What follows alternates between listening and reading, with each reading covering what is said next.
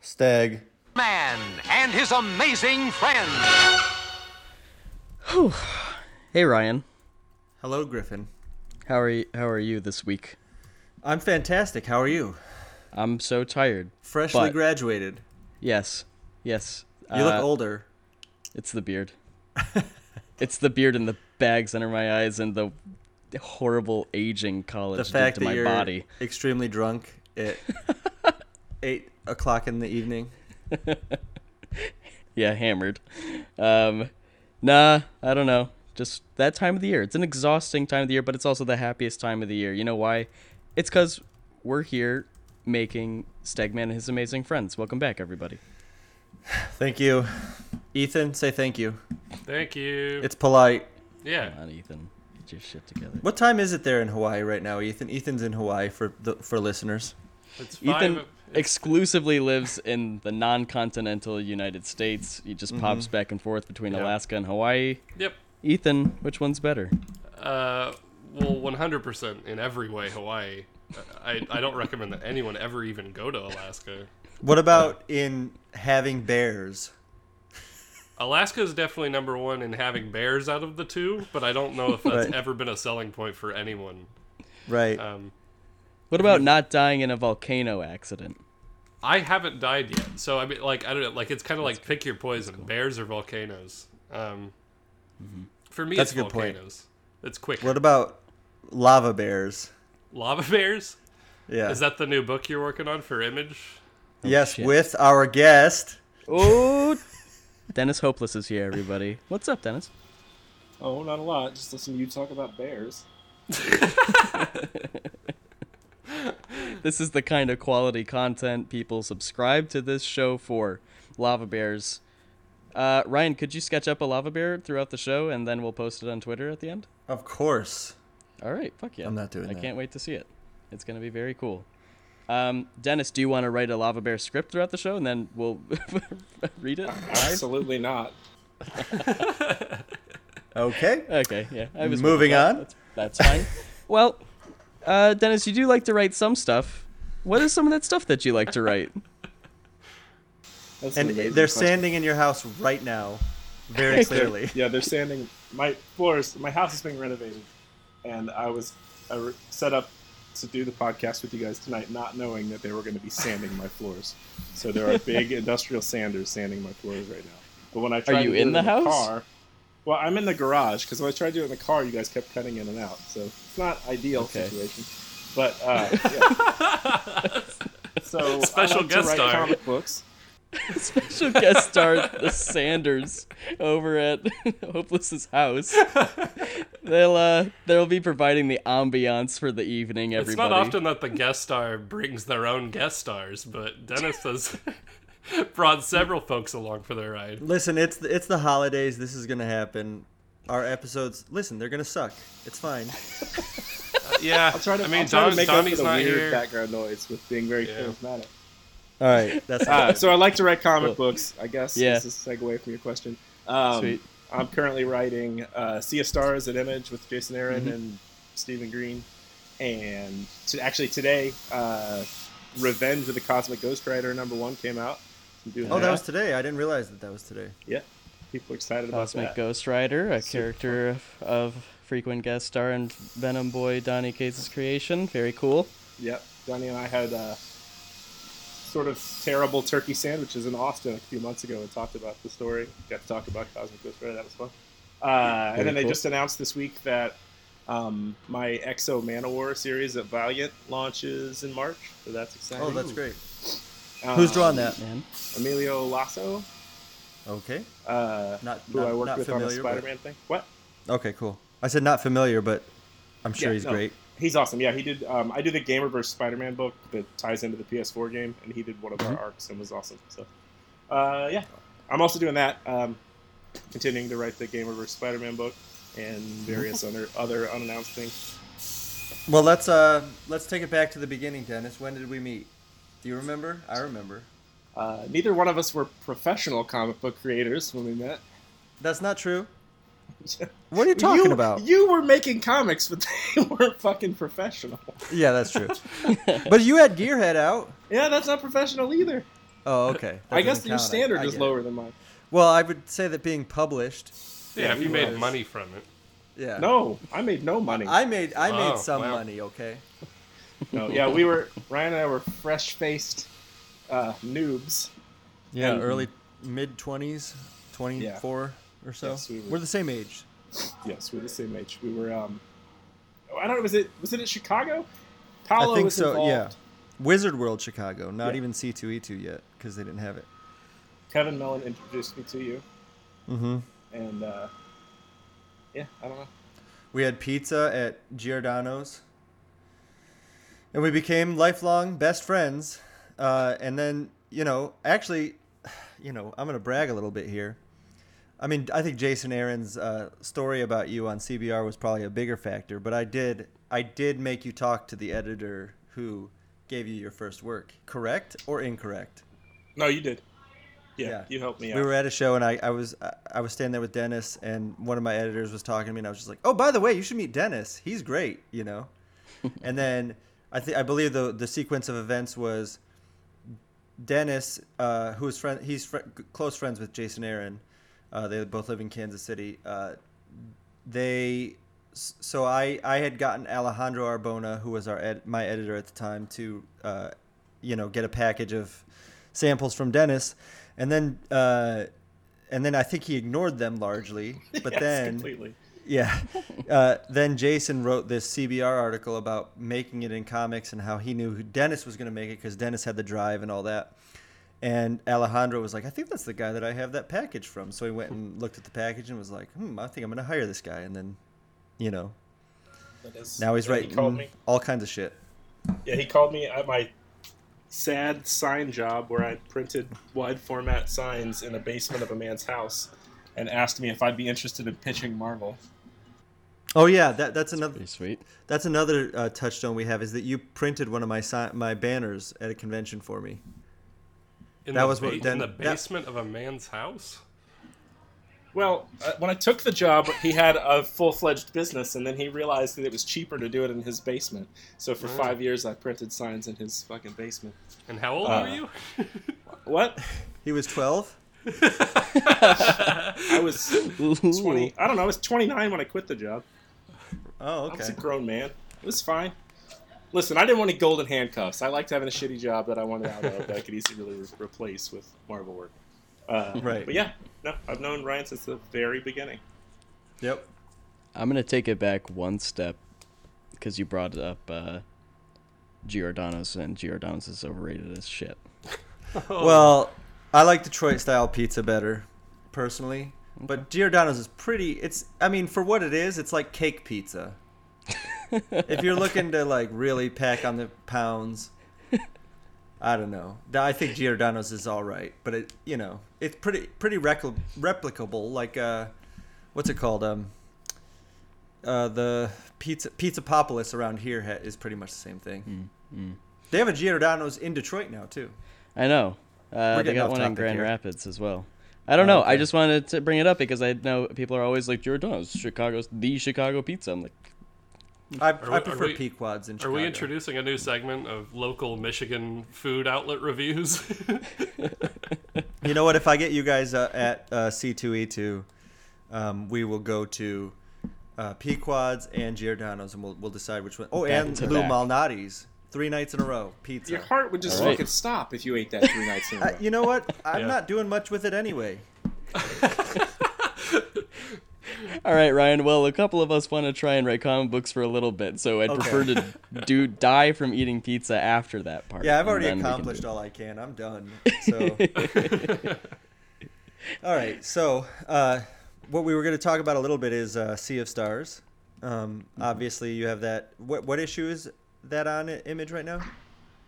Issue 5 came out. We're taking a big break after issue 5. So the first arc is out. The trade comes out in January. And then we will launch again in the spring for the second arc.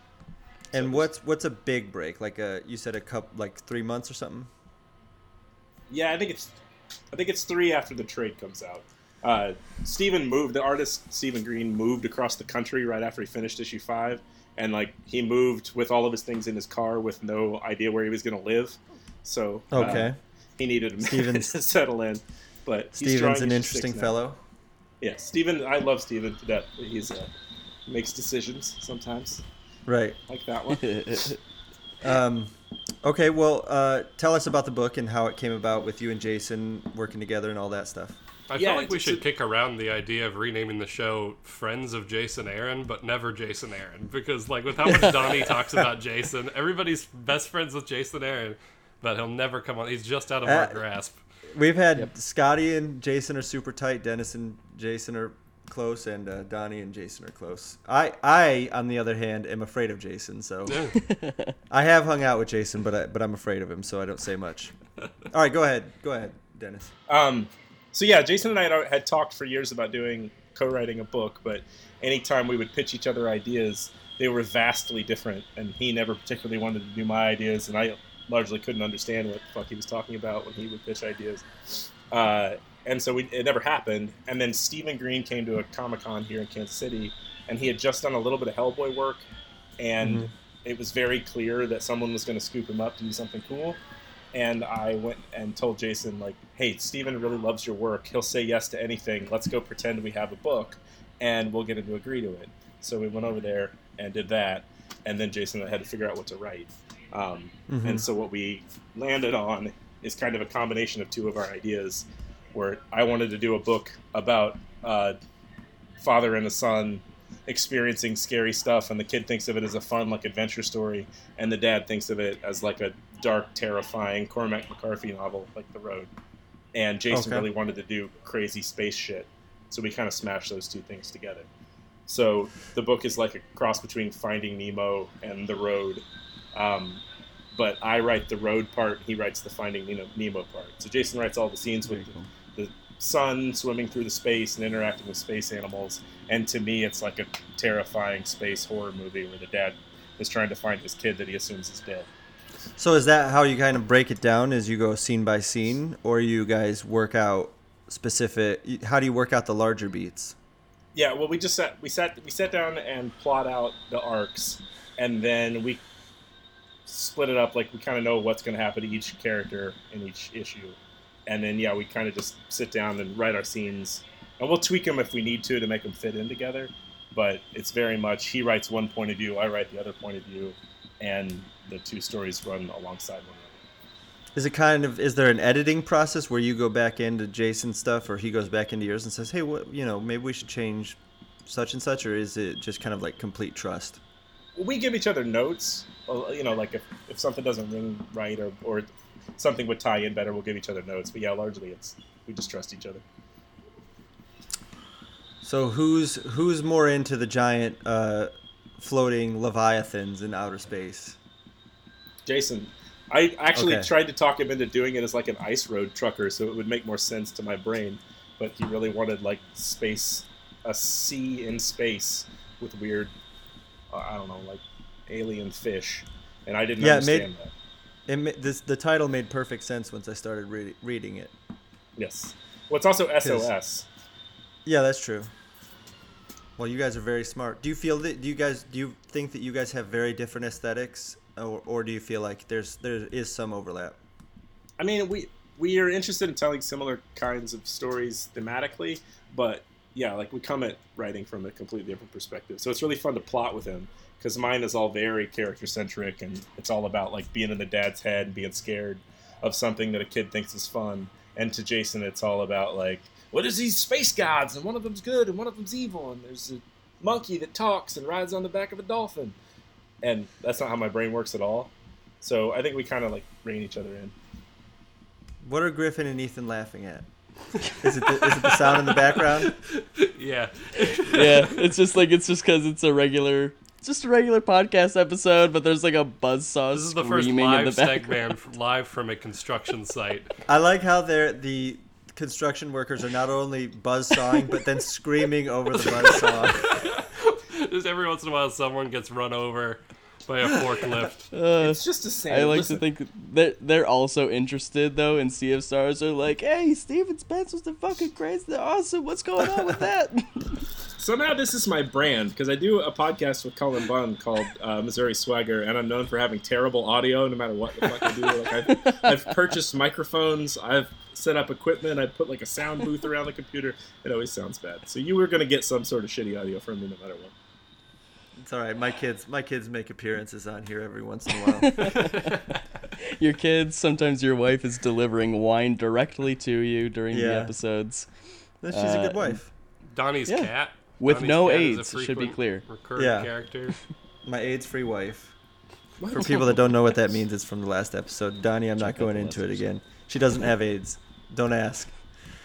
I think I've told you this story before. Anyway, tell me about Cosmic Ghost Rider and how that came about and what you're hoping to do with that. How did that come about? I had a couple of books end at the same time, and so I just kind of let Marvel know that I was looking for something. It was right around when I lived in Texas for 4 months over the summer for really elaborate reasons.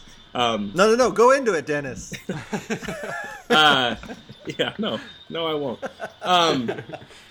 But while I was down there, things got kind of crazy and I had to move back really suddenly. And while that was going on, I had books ending. So I just reached out to editors. Oh, they're in Dennis's car now. They're sawing off Dennis's legs. Are you being sanded right now? No, they just opened the door. It's not a big deal. They reached out and asked me if I'd be interested in doing it. And with the crazy year I'd had, I had not even read any of it. Like, I didn't know anything about Cosmic Ghost Rider other than what he looked like from Twitter. And so they sent me everything Donnie had done in the previous series, and I sat down and read it all. And kind of scratched my head, like, this is crazy fucking Lobo in the Marvel Universe thing that's hard to explain. What am I going to do with it? But it also looked really fun and unlike anything I had done in a really long time. Donnie and I sat down and kind of hashed out who the character is and what was kind of left to do after the previous series. And, I found a fun take on it and pitched it, and they said yes. Who's drawn that one? Scott Hepburn, and it's awesome. Oh, he's perfect for it. Yeah, I love Scott. What was your thought after of following up the Destroys Marvel History thing? Because we had celebrity Paul Scheer write in a question to last episode, and he went wild with the character in that last series and just, like, blew everything up. Like, what did you have any thoughts of, like, okay, what do you even do after this? Yes, my take was to go completely the opposite direction and make it more about the Frank Castle of Cosmic Ghost Rider and like the man that's inside there and what it's like to not ever be able to die but to be obsessed with this thing that you know for sure will never work. So it's sort of like a cosmic version of Welcome Back Frank as opposed to that book, which went the other direction and was like super gonzo crazy Ghost Rider. Is it still humorous, or have you backed away from that? Well, that's the thing Donnie and I talked about, is that, like, when he's flamed on, when he's Ghost Rider, he's insane. Like, being on Earth for all of those thousands of years alone fried his brain. But when he's human, he's still basically Frank Castle, like, a little crazier. So the way that I do that is that he's just Frank more of the time. And then when he goes to kill people, he turns into Ghost Rider and makes jokes. It's funny. So it's definitely funny. I also brought in Cammy from my Avengers Arena run to kind of play off of him. She's like the Kitty Pryde to his Wolverine, and that allows for some fun stuff too. Okay, now let's get into Gearhead. Talk to me about Subtlety, the character Subtlety. Subtlety is a character that could not possibly exist in 2019. It was a great character. It actually made me laugh pretty hard when I read that book. Mm-hmm. Yeah, my very first book with Kevin Mellon, we didn't think we were ever going to get it to make another comic book again, so we crammed about 40 different things into one 4-issue miniseries. And one of the ideas was that the superheroes had beaten all the bad guys and then taken over the government of the world. And the president was a Emma Frost-type character that wore a T-shaped piece of fabric that only covered her nipples and genitals. But she was the president, and her name was Subtle T. Yes, because I was not that smart when I was 25. That's pretty good, I think. I'll bring it Do you want to keep talking about Gearhead, or do you want to talk about a thing you're writing right now? Me? I don't ever want to talk about Gearhead. Okay. All right. We can talk about Gearhead and Midnight Kiss. Come on. Oh, come on. That's good. That's good stuff. Everybody on the call, obviously, big Spider-Man fans. You're writing Spider-Man Velocity, which is the follow-up to the video game story. So tell us about that. First, that video game's fucking awesome. Yes, it is. I was really surprised to read like an adaptation of the, because you open it and you're like, oh, it's the video game story. But like I read the whole thing and I loved it because I've hardly ever read like a straight up transfer of a story to the comics medium like that, and found it as entertaining. I thought that was really great. So I thought it was cool that you get to follow it up. Well, I'm a very good writer, so you can expect to like anything that I write. But also, yeah, it's just an adaptation. Like people thought that was very odd that we were taking the story and adapting it, but like that's what the Harry Potter movies are. Like all I had to do, like I had to take like 60 hours of a video game and take the story of that and make it fit into a 6-issue miniseries. So it really was more of like an adaptation in that sense, where a lot of stuff had to be combined and truncated and whatever. Did you get a free PS4 and or game out of it? No, but I did ask for that. I already had a PS4. And I bought the game because it made it easier. Right. But the weirdest thing is they sent me this weird compressed file that was a movie version of all the cutscenes, so I could watch the game as a movie. But it was extraordinarily long and boring to engage with. So my ex-girlfriend just played the game while I watched. I'm a terrible gamer. So I sat there and drank beer while she played the video game, and that's how I got most of the story. What a twist on a classic tale. That's great. Because I don't know if I've told this on this show yet, but in your book, did you end up using the Ellie Jude Hotel? In what book? In Velocity, Spider-Man Velocity. Because there was a cut scene, so I'll tell this real quick. Did I tell this on the podcast before? No, I don't think so. Okay. So when I did my first issue of Amazing Spider-Man, which was 665, I believe, or 667, something like that, I had this scene several scenes where Spider-Man was on top of a building just perched, and I chose to name the building the Ellie Jude Hotel because that's my niece and nephew. I didn't have a kid yet. Oliver wasn't born, but his name is in graffiti on the on one of the walls with like it his due date or something. Anyway, so it was called the Ellie Jude Hotel, just something that whatever. Never thought I'd hear about it again. And then they made that game, and there was a cutscene where the helicopter smashes through the sign, the Ellie Jude Hotel. So suddenly my niece and nephew were in that game, and they have that story forever to tell. But then Dennis came along and retconned that it never existed. And I'm kind of mad right now. I just found this out. Yeah. Dennis? Well, that scene is definitely in the book, and we reference heavily, so it's possible it is in the book, unless you've seen it and know that it's not. No, I don't know. But, I mean, I figured... here's what I thought. I thought maybe you had seen the book. No. Just a guess. The biggest challenge with writing the adaptation is we wanted to visually match the game as much as possible. So the scenes the fight scenes and stuff, I would have to watch the cutscenes and watch fight sequences and then send like time caps for the artist to make it match. Whereas with the actual story and the dialogue and stuff, I had a lot of leeway. When you're following up, you're like continuing the story yourself. Who are you working with story-wise that's involved in the game to like kind of make sure that you match up with what they're wanting to do with potentially another game? Like, who are you having to line it all up with? Well, one of my first editors at Marvel, like who did Avengers Arena and Avengers Undercover with me, is Bill Roseman, and he is now like the VP of story or something at Marvel Games, and so his team is the game story team. So I get notes from Marvel Editorial, and then I also get notes from Bill and his team, too. So they make sure everything lines up pretty well. And they give me notes also based on, like, you know, when they knew the DLC was going to happen, they helped me angle stuff in the right direction or use the right villains or whatever to make sure it all lined up. Was this a more difficult process than writing some, you know, other things for Marvel, or was it fairly seamless. It's the adaptation was challenging because like trying to make it new and make it fun for people that have played the game, but also make it make sense for people who haven't. It was a little bit challenging, but I had just come off of 2.5 years of writing WWE comics where I had to do exactly the same thing, like take actual wrestling matches and tell a story in and around it. So I was super prepared for it.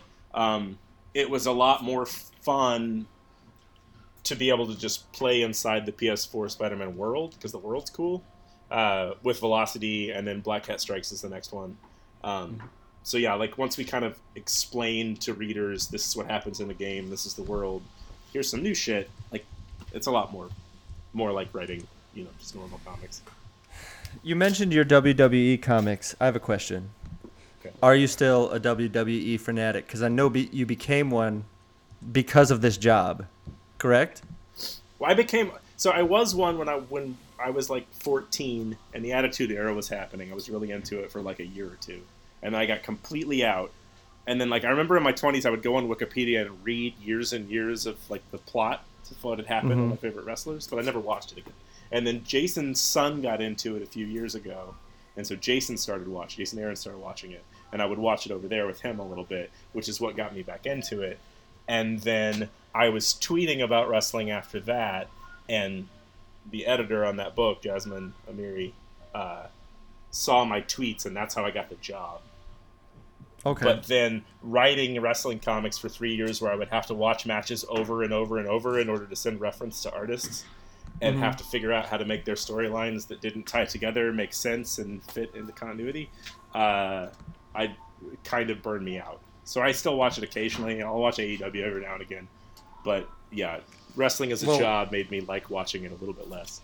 Once your kids get to that age, I'm sure you'll be back in again. Yeah, it's a dip in, dip out sort of a fandom too. Like there's so much, WWE puts out so much content, and it's a very simple storyline that like I don't need to watch 5 hours of wrestling a week plus pay-per-views plus. Like it makes sense to dip in and out. It's kind of like baseball. When your team's really good, you watch all the games, and then when they're shitty, you watch maybe 20 a season. You know. Mm-hmm. But you know, you're Tigers. Yeah. Yeah, I was gonna say, we don't need to talk about that. All Detroit sports are in this shitter right now. Dennis has you have twin boys. How old are they now? They just turned 5 in October. So I don't let I have an 8-year-old and a 5-year-old, and I don't let them watch wrestling because I've already witnessed them repeating things that they see on television immediately as they see it.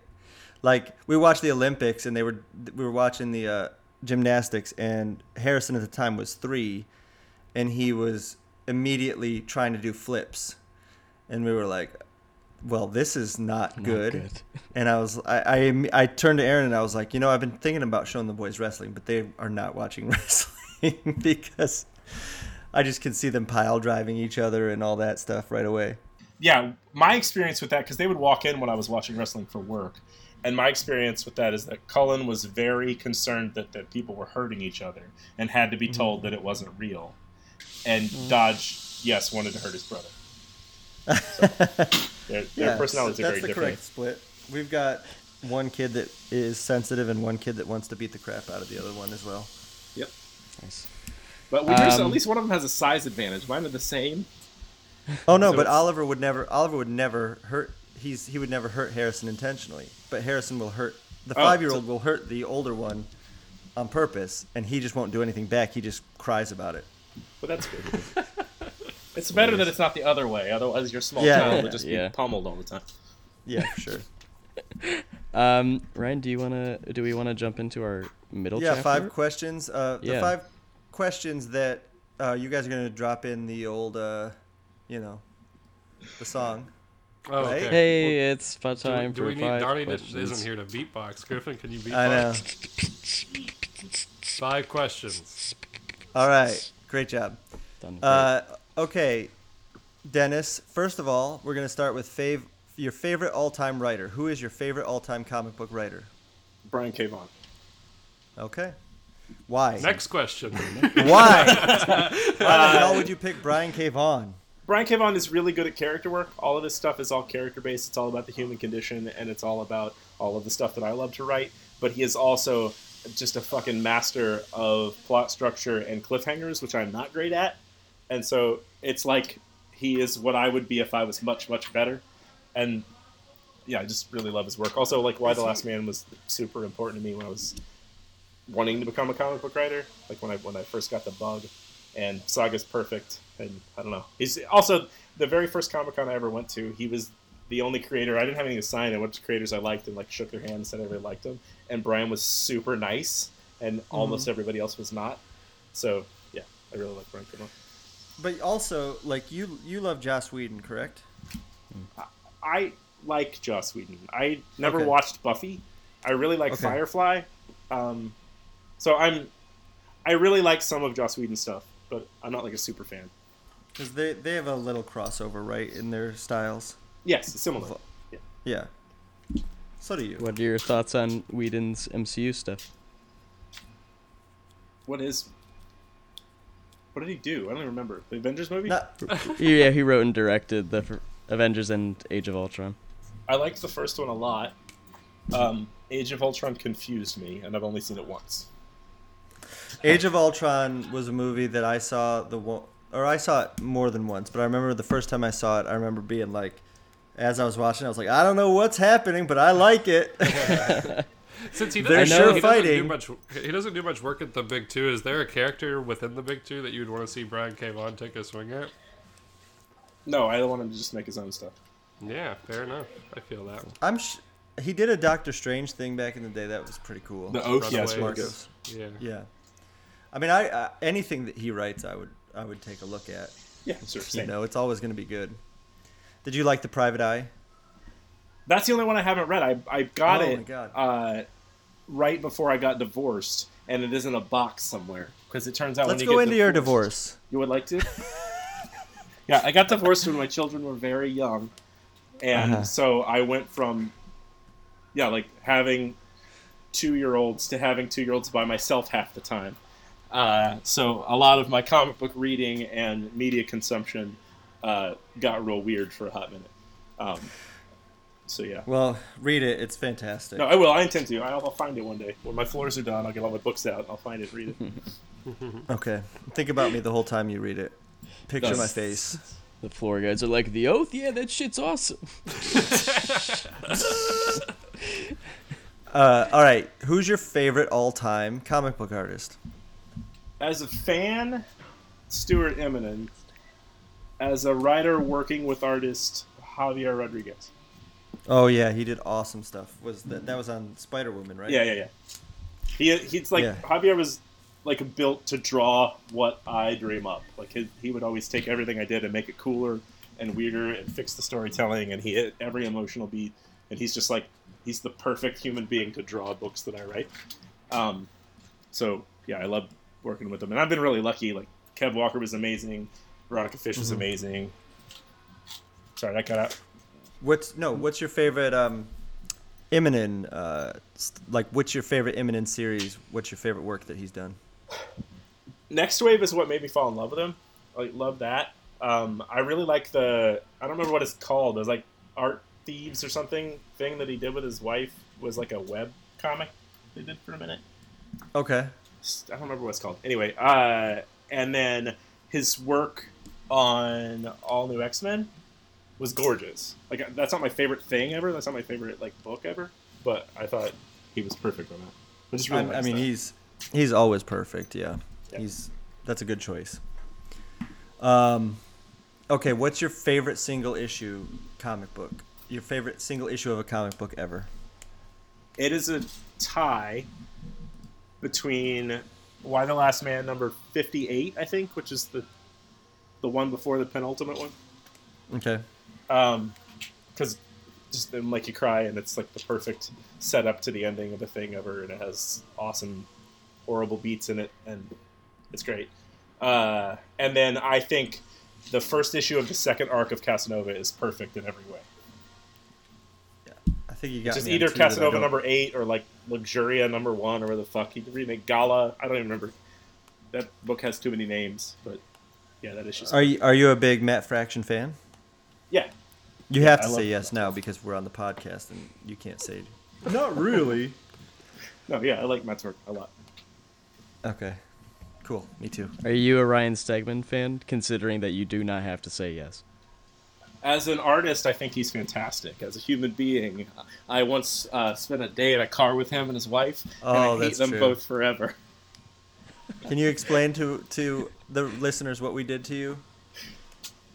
What do you mean? You said that I wouldn't stop talking. Yeah, you were talking a lot. That was driving us crazy. Remember, you couldn't unroll the window when we went through customs. Did we get pulled over? Yeah, they didn't want, because we weren't family members. We were going to Toronto Fan Expo. Mm-hmm. Yeah, because we weren't family members, they were very dubious of why we were going across the border together, and my window wouldn't roll down, so that made it more awkward. I do, yeah, and then we took you to my sister's house. Oh, that's right. So you got the full tour. Yeah. And I proceeded to just say embarrassing things about you. Yes. So, I guess I see why you don't like me. You told your entire family that I was there to poop, which wasn't true. Got him. That doesn't sound like me. I don't know what you're talking about. I'm a great host. Okay.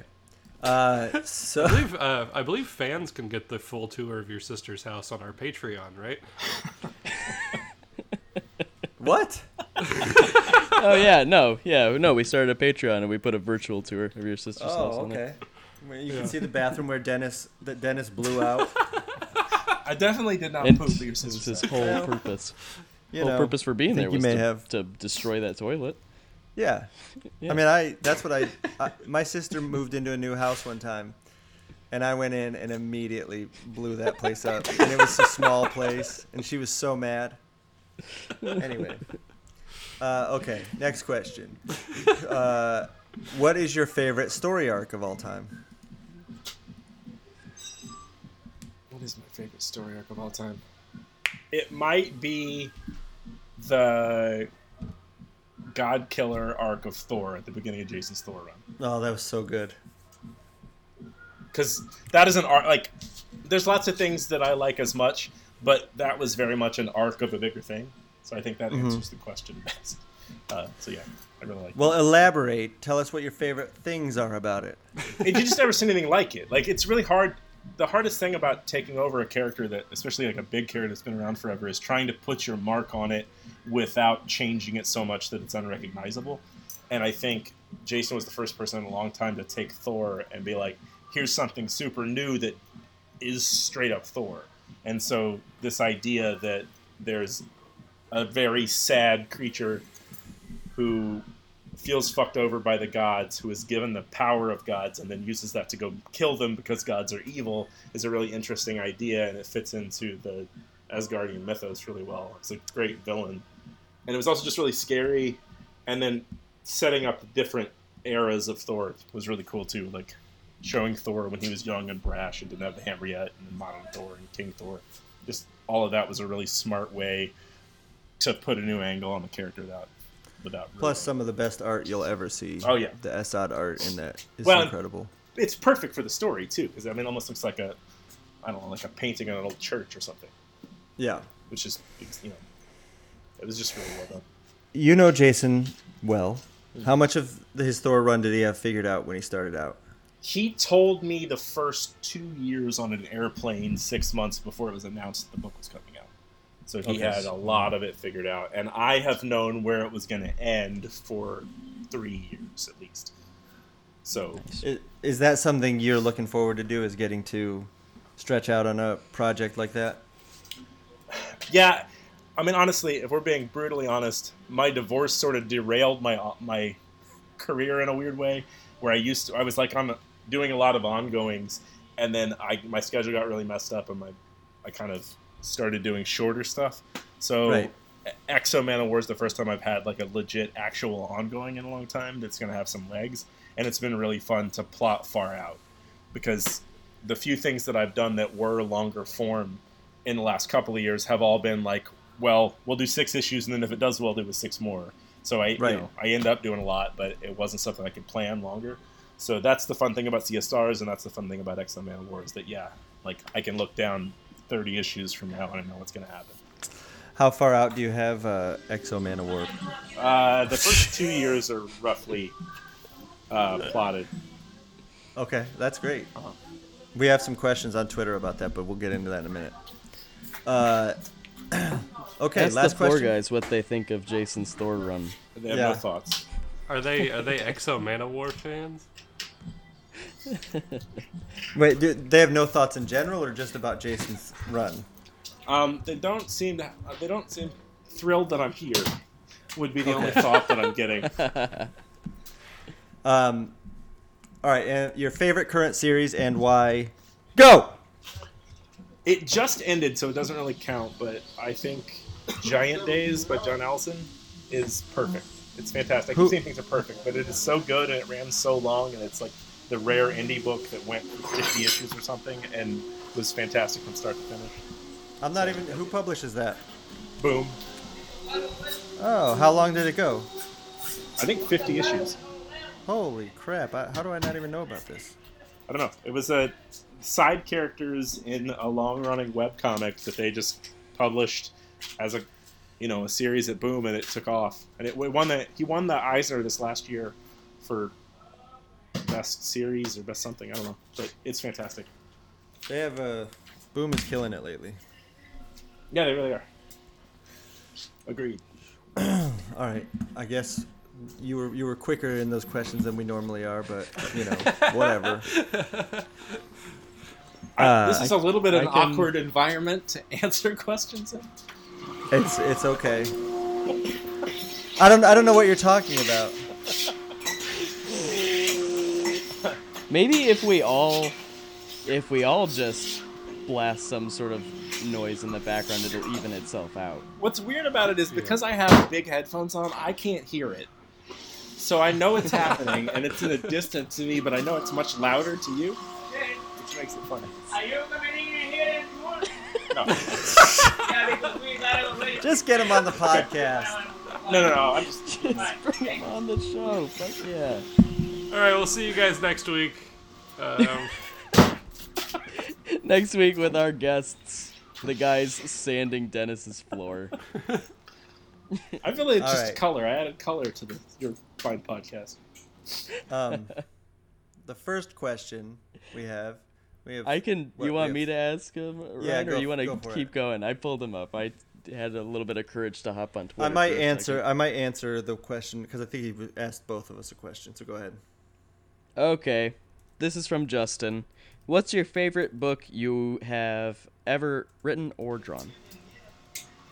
Am I going first? Sure.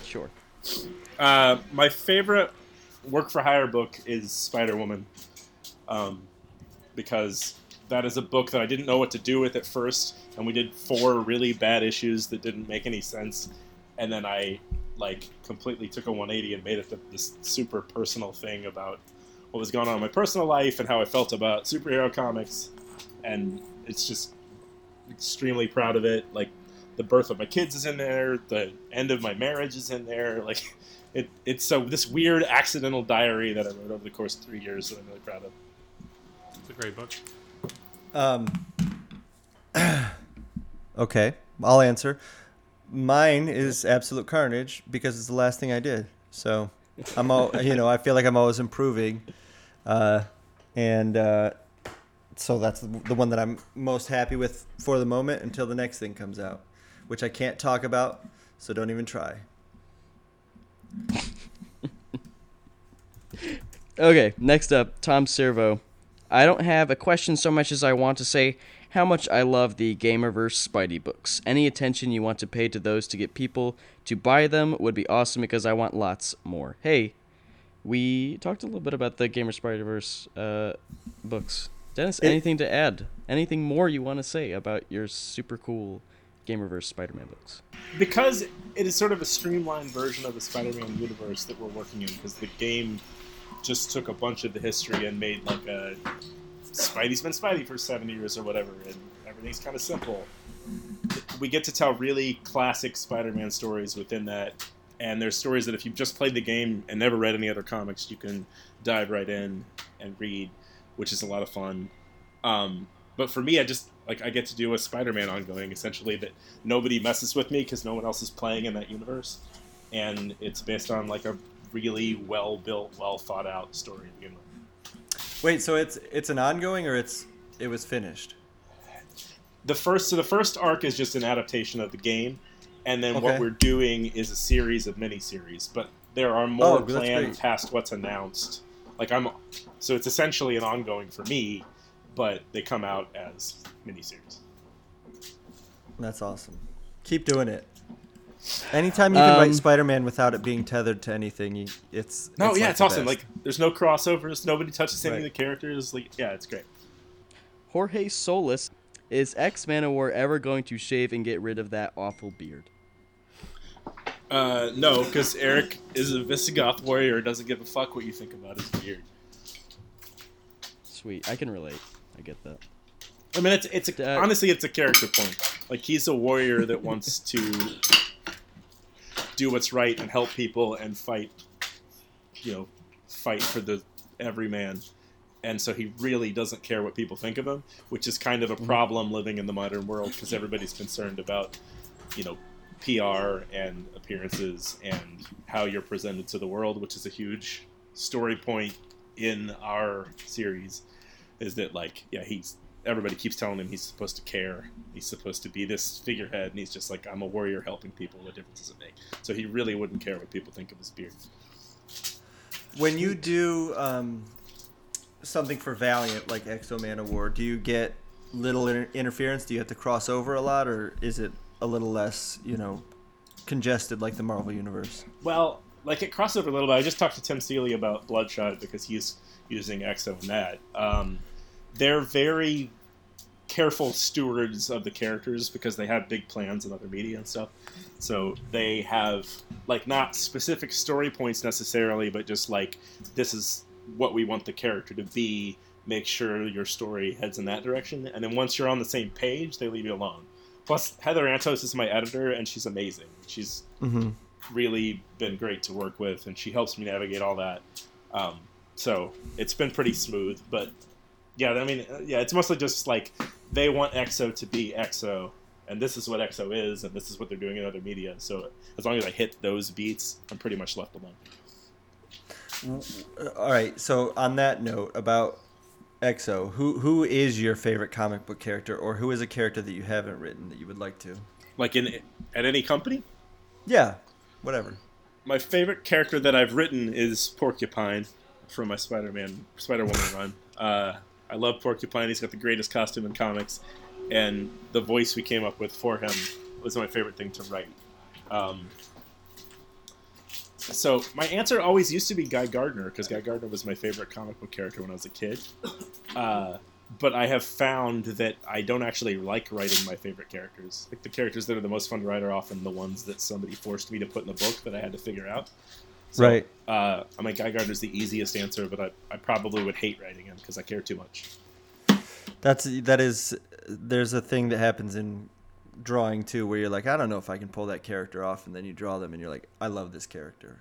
That when I drew Medusa in Inhuman, I was all like, I was pretty concerned about that, and then she was like one of my favorite characters I've ever drawn.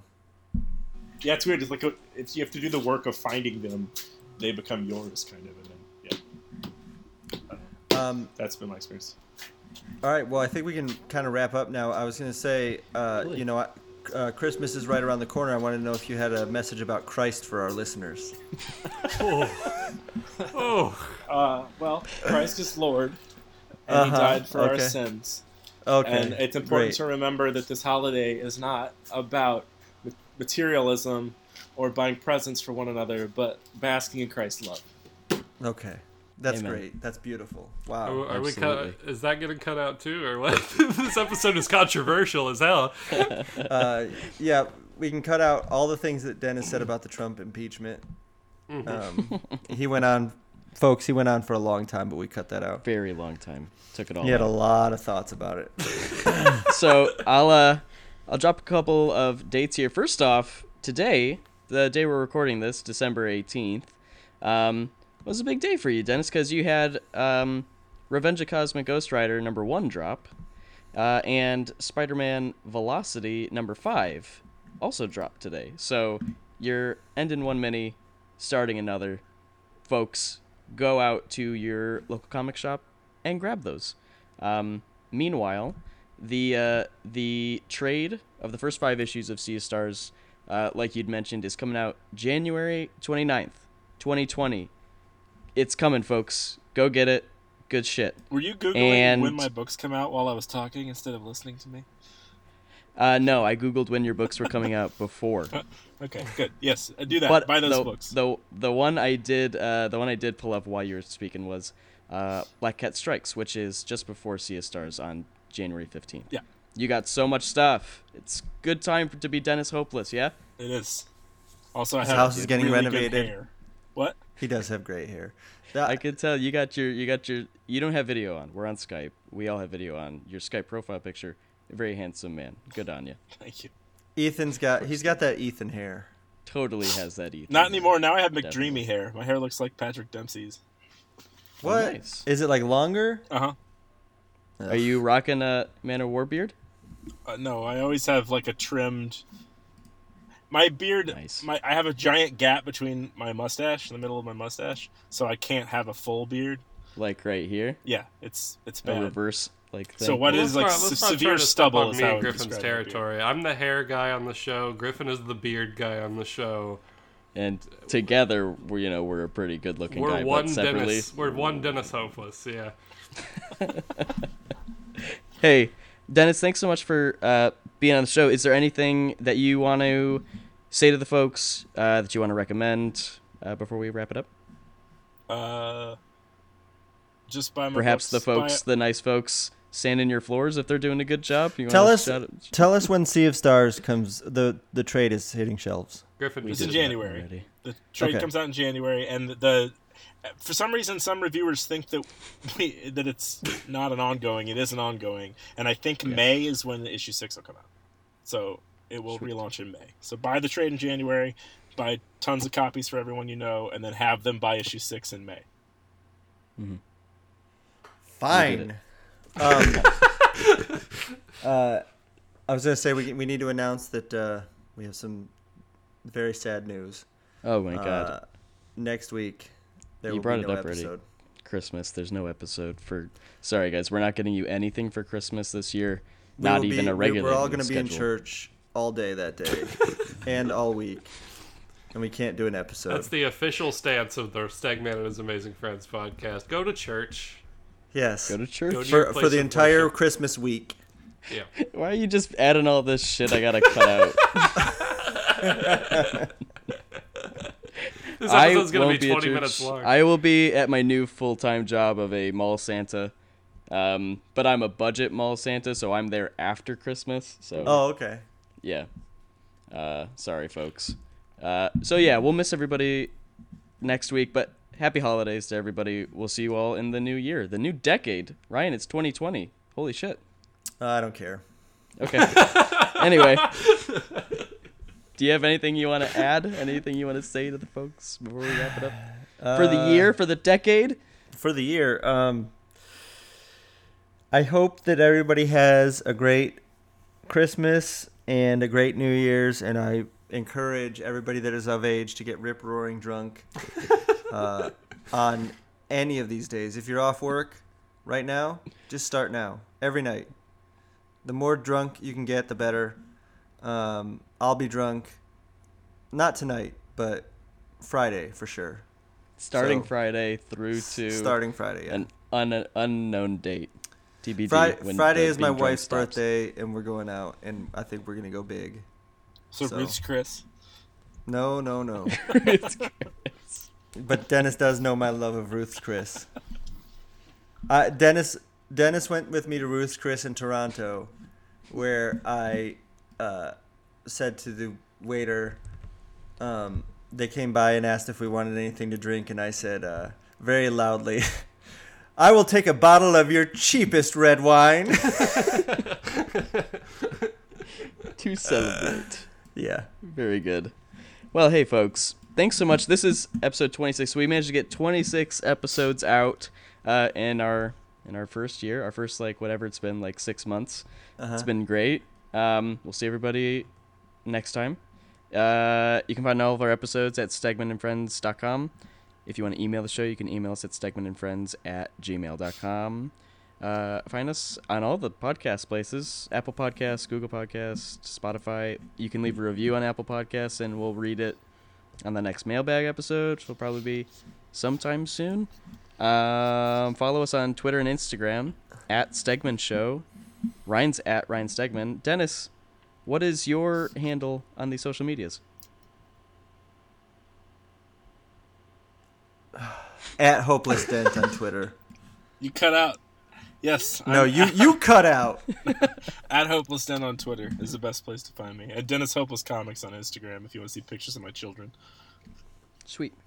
I'm @GriffSheridan. Ethan is @TalesToAstonish. Yes, he got it. Good stuff. And that is what we call the end of the episode. Can I read one review that we got? Sure. For our podcast that I thought was really... prescient. Sure. Let me open it here. It just really made me think about how great it is that we do this podcast. It was from BeefBoy6000, and it reads, "Ryan is so handsome and funny." Mm-hmm. Yeah. Mm-hmm. Isn't that nice? Oh, that's the whole thing. Very kind. Yeah. Okay. Yeah. Did they mention us at all? No, they didn't. They left you out. I'm looking at another review right now that says, I can't believe he got Zdarsky 5 stars. And then the rest of the review says he's a national treasure. I liked the other one better, but yeah, I don't like too. This one. Mm-mm. But we have 77 reviews now, so let's read them all right now. Former editor-in-chief of Marvel Comics, Axel Alonso, did once say that he was surprised how attractive Ryan was when he met him. He's very attractive. He's surprisingly attractive. What can we say? Well, I'm gigantic, and I think that just makes people think that I'm attractive. Right. Like a lighthouse. And also, I used to have more hair. I used to have Ethan hair, but, you know, it went by the wayside. Everybody has fell Ethan out in the shower. At one point. God damn, that's a real nightmare. I'm sorry. I feel it, though. My parents at their place. I am actually a 50-year-old trapped in the body of a 21-year-old, but the hairline of a 40-year-old. You got hair still. Oh yeah, you're fucked though. Oh yeah, it's gonna be bad one of these days. Is this the bummer ass note that we're ending the show on? My parents have one of those things that like catches hair on the shower drain or whatever, and I'm always just like. There it is. There it goes. There goes my youth. I mean, if it doesn't fall out, it turns white. Like, mine's white, so. That's okay. That sounds cool. White is in right now. Everybody's talking about being a silver fox and everything, so I would take it. Ryan, what about you? Silver fox? No? My beard is very gray. My hair on top of my head is holding strong. Are we still recording? Yes, is this still the episode? Yeah, this is still the episode. Yeah. Let's talk about the masked singer. Somebody just got unmasked, and I don't know who it is. This is Donald Trump, right? That's the answer. Yeah, he... Surprise, I'm no longer president now. I am the masked singer. The masked singer. Oh, my God. All right, let's end the episode.